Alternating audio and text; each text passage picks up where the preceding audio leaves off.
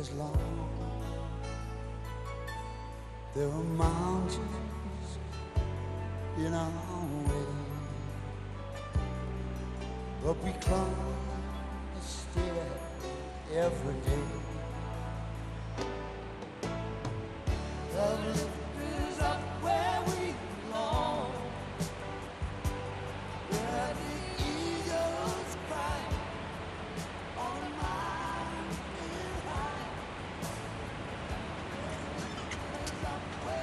Jumbojetten til New York var den dag lastet med 50 nordiske poeter på vej til en poesifestival i det store æble. Personligt har jeg en skrækblandet fryd ved at flyve. Det værste øjeblik er naturligvis det sekund, hvor flyet slipper jorden, stiger, smækker landingshjulene ind, og endelig stanser opstigningen og flyver lige ud af landevejen. Men hver ved, at det her det kan gå galt. Eller er det noget, jeg bilder mig ind? Men inden flyet overhovedet har fjernet sig fra fingeren og endnu har klo i Kastrup med en harmonikasugekop, vises der nu om dage en film, der stille og roligt fortæller, meget udpegende, hvordan vi, altså passagererne, i tilfælde af, ja, ordet bliver jo ikke nævnt, men de ved, så falder jo en iltmaske ned, og se nu, hvordan de placerer den hen over mund, eller vi kan jo være så heldige, at vi er over vand. Her ser de redningsvesten, træk hist og træk pist, og husk, hvis ikke den selv udløser, så kan de puste her. Jeg mener, en ting er gamle dage, hvor stewardesser lavede spejlforvisninger for os. Jo længere tilbage i flyet, jo større fornøjelsen af at se tre forskellige kvinder synkronisere deres bevægelser i en slags stumt teater. Men som film. Tilfældet bestemmer formodentlig, om filmen bliver virkelighed. Men tilfældet kan også have mere mundre overraskelser i baghånden. Som nu den dag i luften med poeterne. Efter filmen, efter opstigningen, efter drinken, inden maden, efter det første måltid, hvor kaptajnen tilfældigvis kastede et blik på passagerlisten og fik øje på navnet Claus Rifbjerg. Og vi tilfældigvis var sammen med netop denne poet, og derfor klistrede os på den invitation, der udgik fra kaptajnen om at indtage kaffen i cockpittet. I det han forlød det, kendte Claus Rifbjerg fra gamle dage. Så det lille selskab indtog cockpittet i 747'eren på vej til New York med kaptajn Erik Tarp som første styrmand. Og hvor kender du så Rifbjerg fra, spurgte jeg. Oh, ja. Kender øh, mest af omtale jo, fordi vi øh, i slutningen af 40'erne boede sammen. Stort set. Øh, hvad hed det? Øh, Tennishus? Ja. Kandestederne. Det er nemlig rigtigt. Hvem er Ove Rifbjerg? Det må være din farbror. Farbror? Jeg skal også lige følge med i vores konversation med radioen her. Det er mig, der passer. Det er mig, der passer kommunikationen i øjeblikket, mens vi styrmand flyver. Vi er ikke jævnere eller hvad? Jeg er ikke engang klar over, hvor gammel du er, men jeg er 52. Øh, Jeg Jeg var, fylder 62 i december, så der er 10 års forskel. Ja, men jeg har Du har været en lille dreng. Jeg var ikke mere end 3-4 år dengang, nej. Da min far blev øh, arresteret 49, au- 29. august 43. Og måtte så efter, at han blev sluppet løs gå under jorden. Og det foregik så deroppe. Jeg mindes at have set i vores fotoalbum øh, billeder af os sammen. Og så har vi ikke haft noget kontakt siden. Hvad husker du, Claus? Jamen, jeg husker ingenting andet end, at når der melder sig nogen, der siger, at vi har set hinanden for cirka 50 år siden, så bliver man ret overrasket og glad. For der er ingen tvivl om, at altså, det var et hotel, så der, der var mange mennesker. Og nogen var ældre, og nogen var yngre. Så pludselig Paul Rønner var der, og der var så mange. Og så pludselig tilfældigt melder der sig ind og siger, goddag, her er jeg. Og det er jo fantastisk. Ellers Det er morsomt, at vi så, er- så trods alt har levet de 50 år efter, ikke? På forskellige baner. Er du klar over, at du øh, flyver i øjeblikket med en meget dyrebar last? Det gør jeg altid. Mig selv. Hvad er den mest dyrebare, du tænker på? Jeg tænker på, at der er mange nekrologer ombord, hvis du falder ned. Jamen det er der. Der er meget at lave for en journalist, så. Blandt andet også min egen jo.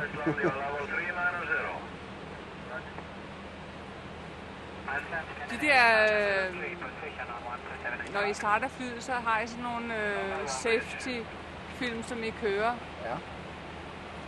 Hvordan skal man tolke det? Altså, jeg synes jo, det virker som øh, absurd teater.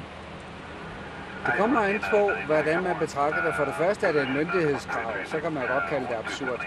Uh, men det er jo en information, som man så får ensartet på samtlige flyvninger, i stedet for at man får den version, som den pørser, som er mere eller mindre dygtig til at fremføre det over en, en højtaler kan give. Jeg synes, det er godt. Det giver de informationer, som folk skal have, og de, som har lyst til at sidde og kigge på dem, de kan så gøre det. Er det ikke en slags litteratur? Kan det bruges? Hvis. Nu er det jo ikke mig, der er den litterære der, men altså for det første, som jeg sagde før, så er det jo et krav, at myndighederne kræver, at vi skal give de informationer, inden vi får lov. Vi har jo indført det på Europaruterne så sent som for 7-8 år siden, hvor før i tiden var vi den eneste, som ikke havde det, faktisk. Hvilket jeg synes også var helt i orden, fordi folk kan jo tage den lille bog frem, som ligger i, i skolelommen. Kører du normalt på den her rute? Jeg har fløjet de sidste tre ture, jeg har fløjet af New York, ja. Men ellers har jeg ikke noget, der hedder normalt øh, ved vores arbejds. De næste fire ture, jeg har, det er Fjernøsten. Det er Fjernøsten. Det er Tokyo først, så Bangkok og så Hongkong. Kan man selv vælge, hvad man vil? Nej, men de tilstræber, siger de i vores øh, programmeringsafdeling, at vi flyver 3-4 ture østpå og så 3-4 ture vestpå. Og det er jo for, at vi, når vi har problemer med tidsforskellen, får den ensartet. Undskyld, er det ikke skide distraherende med alle de der meldinger, der går her? Vi har lært de, de alle de år, ja simpelthen. Og hvis det er sådan, at øh, jeg ikke hører det, så hører Jens det, eller også så kalder de os vel igen med høj og klar stemmeføring. Men det ikke lidt øh, overinformation egentlig? Alt det der? Jo, alt, alt det her, du, som du ser her, er i princip overinformation. Og det er alt for ensartet information. Det er korrekt. Er det for at holde jer vågne? Nej, det er jo netop det, er jo det der sløber os. Kunsten for os er så at holde os selv vågne. Nu er det alt det information, som du ser dernede. Hvis der er noget, som går uden for de skalaer, der skal, så har vi heroppe, kan jeg vise dig, alle de lys, der kommer på, hvis det begynder at gå ud af skala. Ja. Og så kommer der små klokker på, og så kommer der ja, klokker og tudehorn, og jeg ved ikke hvad. Du har truet os med, at der kommer turbulens Ja. herude. Det kan Hvordan jeg kan vise det på virke? kortet. Øh, tager du uh, tror på pausekortet? Vi sad og diskuterede noget meget mere jordnært bilpriser i Frankrig. Det er da betydeligt mere interessant end flyvning i hvert fald. Det er godt. Det er skidt, at du lægger den der om bag ved flyvepinden også. Ja. På de her kort, som vi får på hver flyvning, der er ruten tegnet ind. Det er den lille røde streg der. Så får vi vindene, som her er noget med 170 knop. Det er 300 km i timen. Nej, fra siden for vores vedkommende. Men det er jo lige meget. Det betyder, at I skal rette deviationen, ikke? Og det er klar autopiloten. Så det, det, det tager vi os ikke af. Den følger, altså vores autopilot følger den røde streg, som i princip er den røde streg der. Så det klarer den selv. Vinklen der, det er den, der er betinget af vinden. Øh, den der kører faktisk track i stedet for heading, hvilket er også noget nyt. Hvorfor, hvorfor er der den vinkel imellem? Nej, det er fordi, vi skal dreje Vi næste skal gang. dreje næste gang. Så kommer vi her. Så skal vi... Kommer her der til. et waypoint. Ja, ja, vi skal der, og så skal vi derned af. Ja, Men derfor kan man forudsige, og det har de også gjort. Øh, Hvis du ser sådan et område som det der med de stiplede linjer, der er hele to af dem. Og det svarer så til den beskrivelse, der er dernede, som siger moderat turbulens mellem jordhøjde og flyveniveau 350, som er 35.000 fod. Og helt over i Kanada, der er den op til 39.000. Eller står der 38, der står 39. Det er computerskrift. Og det er jo i alle tilfælde højere, end vi flyver, så vi er nødt til at gå igennem det. Hvad kan der ske så? Så ryster flyet. Altså, når man nu sidder her, så er det jo ikke meget, du rører ved noget som helst. Du sidder bare og kigger, som om du øh, var passager i en bus. Ja, det er også korrekt. I princippet er det også sådan, man føler sig.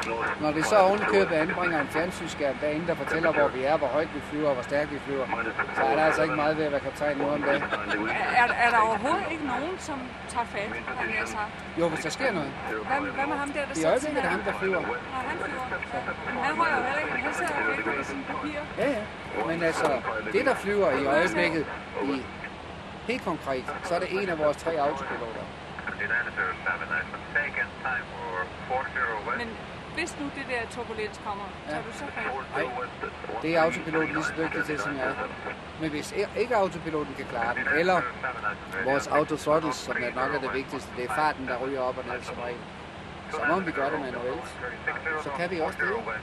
Det er jo det, vi er her for. Det er fordi, du kan ikke bygge maskiner, som tager højde for alle de divergeringer, der er. IRS, snap only. Så, så kom, der kom der faktisk et meget godt eksempel på, hvad der sker, hvis spideren det, var computeren, der fortæller mig, at nu er vi så langt væk fra land, så den kan ikke tage de informationer om vores position, som øh, den har brug for, til at være fuldkommen nøjagtig.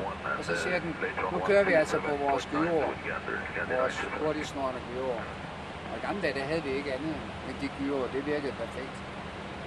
Når man sidder og kigger ud over det her, ikke? Øh, det er jo et fantastisk landskab.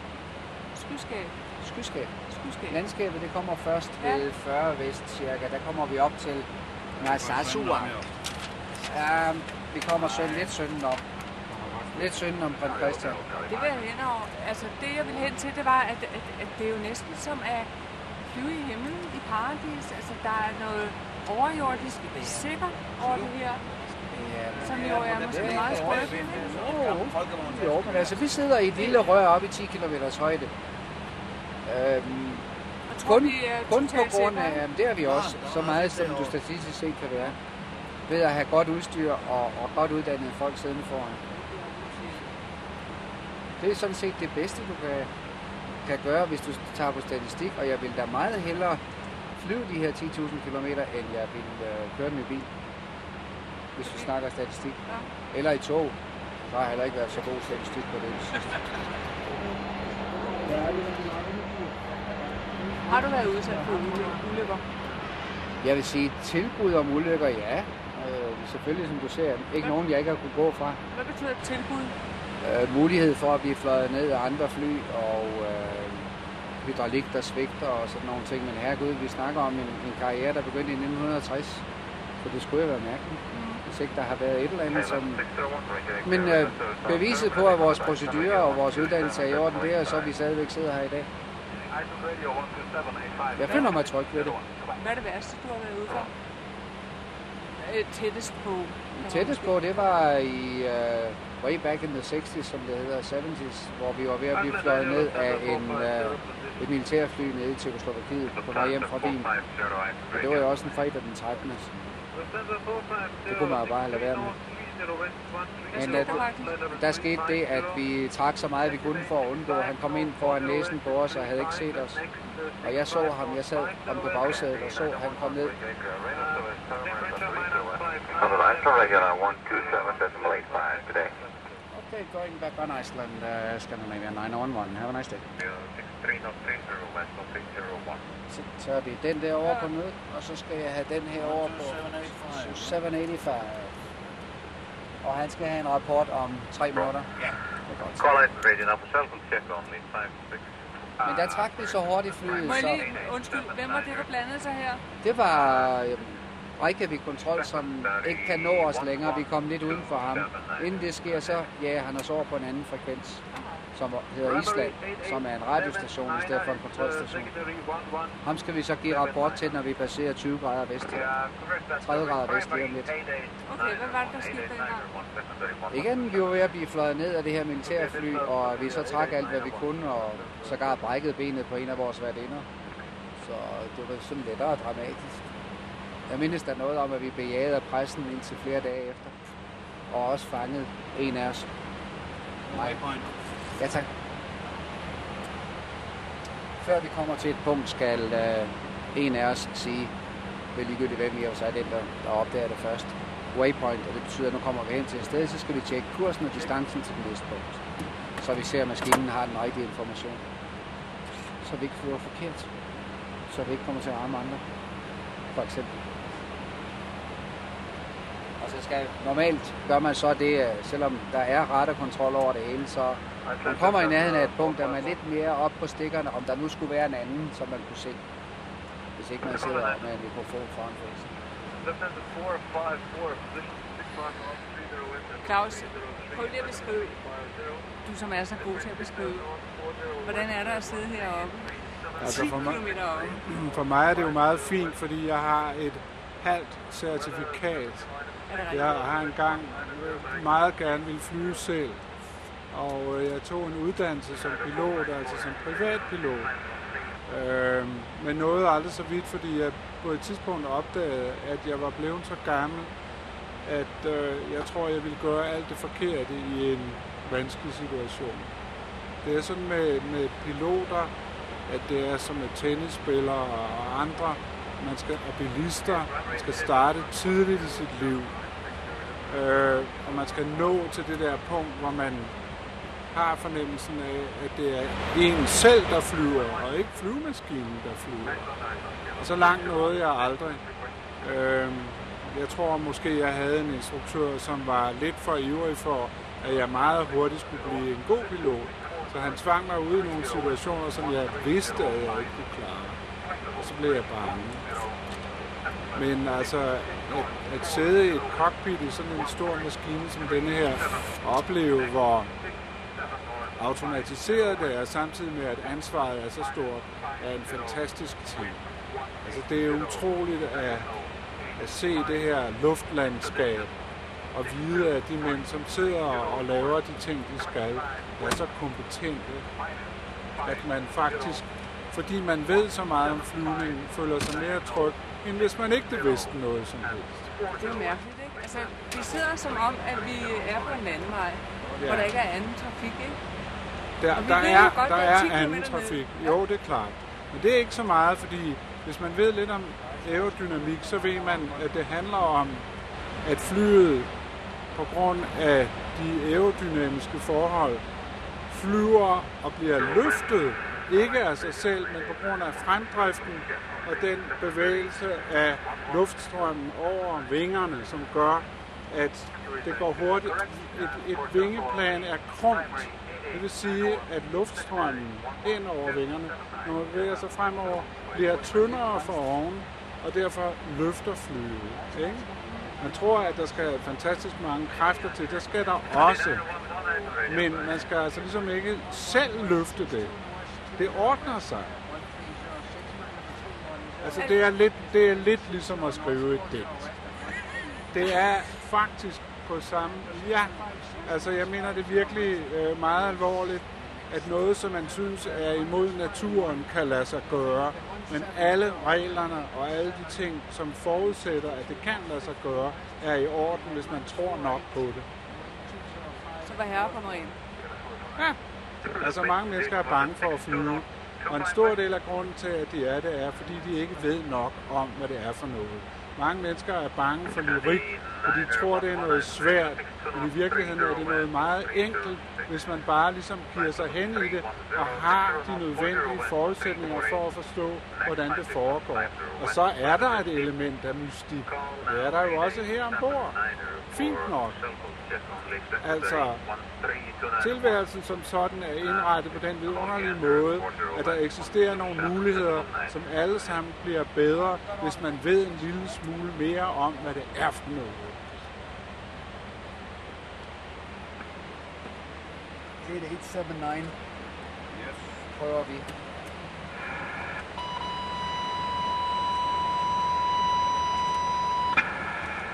Iceland Scandinavian 9011 on uh, 8879. Scandinavian 911 Iceland, uh, radio self, you're coming down on contact with Juliet. Okay. Have a fine cell call for 9011. Iceland. So, we on our own. Så er vi gået over på vores 2. verdenskrigsudstyr. HF-frekvenserne. No Hvad betyder det?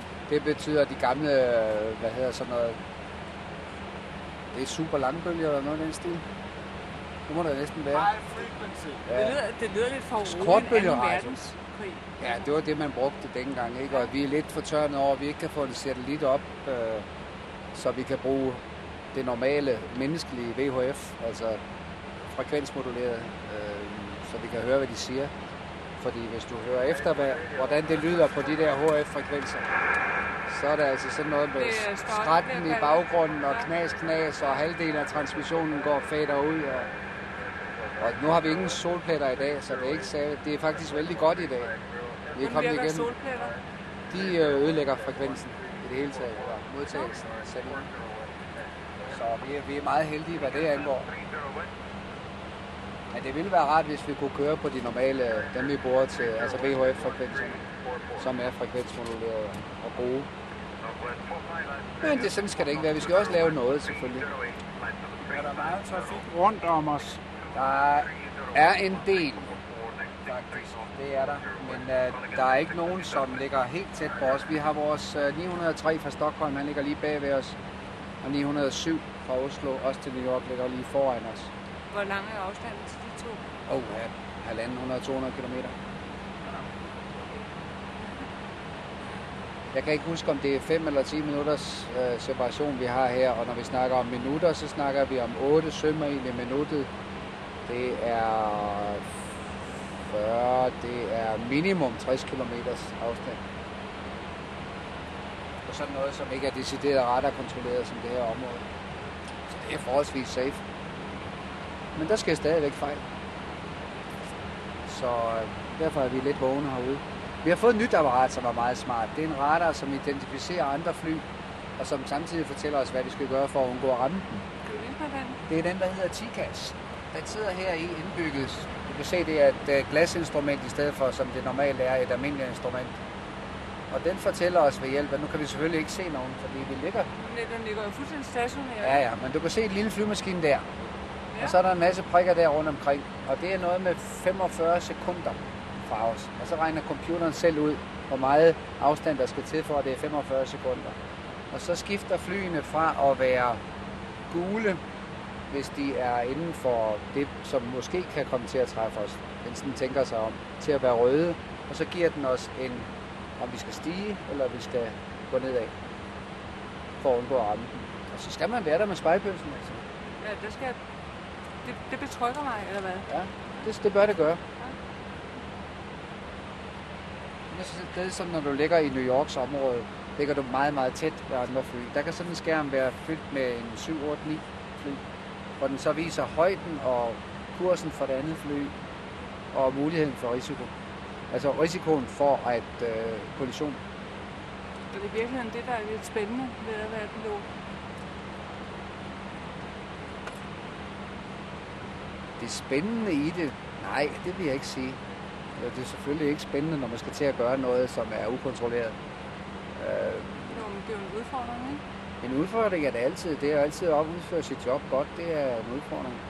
Men altså, hvis jeg kommer frem og tilbage og kommer hjem til min kone, så har jeg udført mit job godt. Og så kommer I andre jo også frem til det sted, hvor I skal være. Og så får jeg løn næste måned, og det er jo dejligt. Hvad med dig? Hvad laver du? Jeg er styrmanden ombord. Der skal være to. Australierne, de kalder det starboard lookout. Er det hvis den ene øh, besvimer eller falder Blandt andet, blandt andet derfor, ja. Vi har jo samme, vi har samme certifikat. Ja, Det er bare det, at det er dig, der bestemmer. vi, ja, vi, kører, vi kører jo efter de gamle søfartsregler og søfartsloven. Og der er kun én chef ombord. Ja. Altså, vi kan sagtens... Jens skulle sagtens være kaptajn.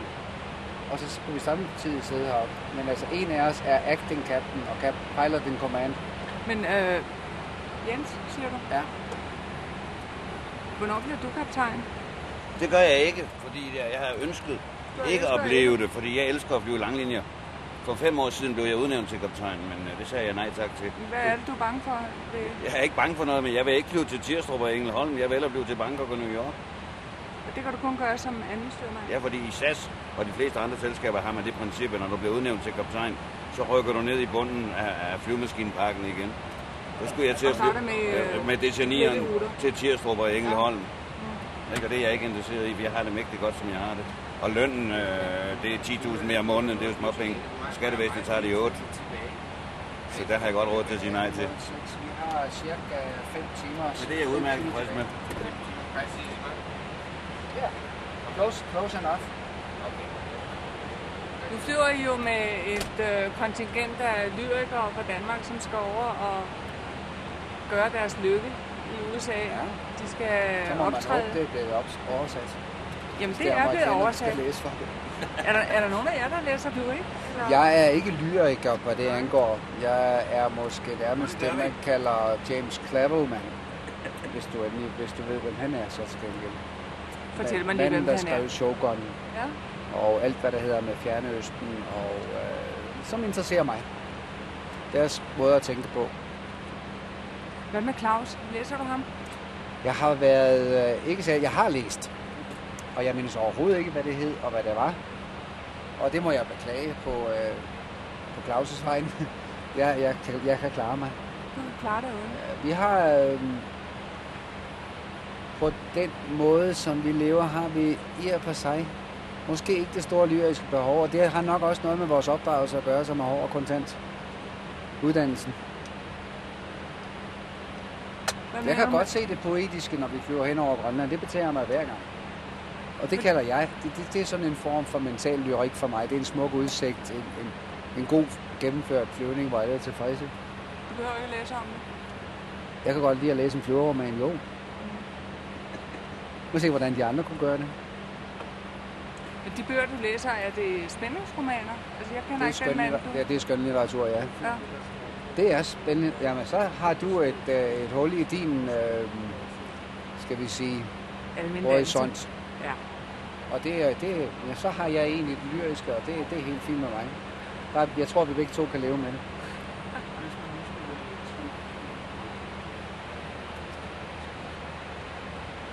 Jeg er faktisk i gang med, med Whirlwind nu af James Clavel, som øh, omhandler Khomeinis overtagelse af Iran. Hvilket giver mig en masse historiske faktisk, fordi den mand har virkelig sat sig ind i, hvad der skete. Og den handler blandt andet om nogle piloter, som arbejdede dernede under den tid. Og jeg har været med til at flyve ind til Teheran, lige efter han overtog og hente flygtninge ud med slukkede lanterner og uden flyveplaner, uden at snakke med nogen om det. Så det føler man, kan man ligesom føle sig delagtig i.